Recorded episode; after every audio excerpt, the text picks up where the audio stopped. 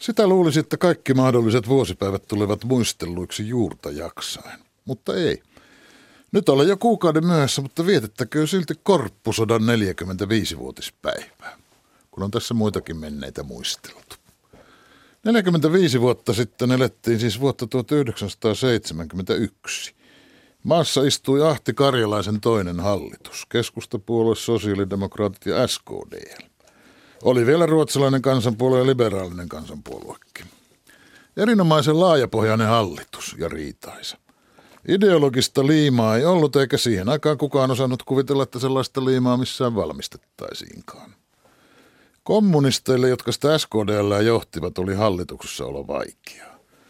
Puolue oli käytännössä jakautunut kahtia ja kun hallituksessa aina joutuu tekemään hankalia päätöksiä, niin se vain jyrkensi kahtia jakoa. Sitten piti isompien asioiden välissä päättää eräiden leipomotuotteiden hintasäännöstelyn lopettamisesta. Ja kun jyrkempien kommunistien olisi pitänyt tätäkin vastaan saada äänestää, niin lopulta oli koko puolue lähdettävä hallituksesta. Tätä siis sitten alettiin kutsua korppusodaksi. Kun hallituksessa on hankala olla, ei aina ehdi odottaa, että tulisi se riittävän iso syy lähteä. Silloin ei ehditty. Korppusota sai riittää. Metalliliiton lakko kuuhutti Suomea, eivätkä muut kuin kommunistit kerineet korppuja ajatella. Ei siitä hallituksesta lähtemistä suurta iloa ollut sen paremmin SKDLlle kuin Suomen työläisillekään, jos kohta tuskin suunnatonta haittaakaan. Eikä korppujen hintoja sen koommin ole säännöstelty.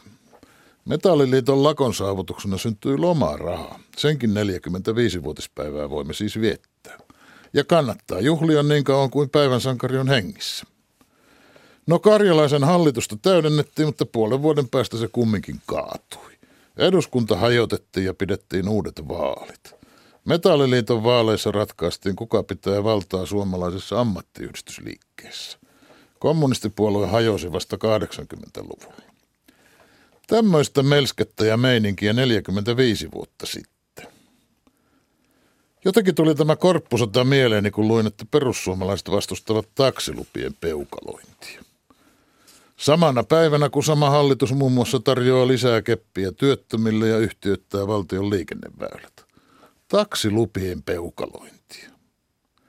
Sama perusmalli. Tehdään isot asiat sovussa ja hiljaa, pidetään melua yksityiskohdista.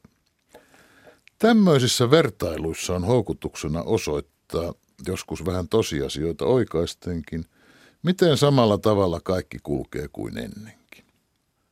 Mutta ei kulje. Jos vertaa korppusodan aikaan, niin huomaa, miten sopuisa on Suomi tänään. Ei lähde kukaan tästä hallituksesta. Ei hajoteta eduskuntaa, ei pidetä uusia vaaleja.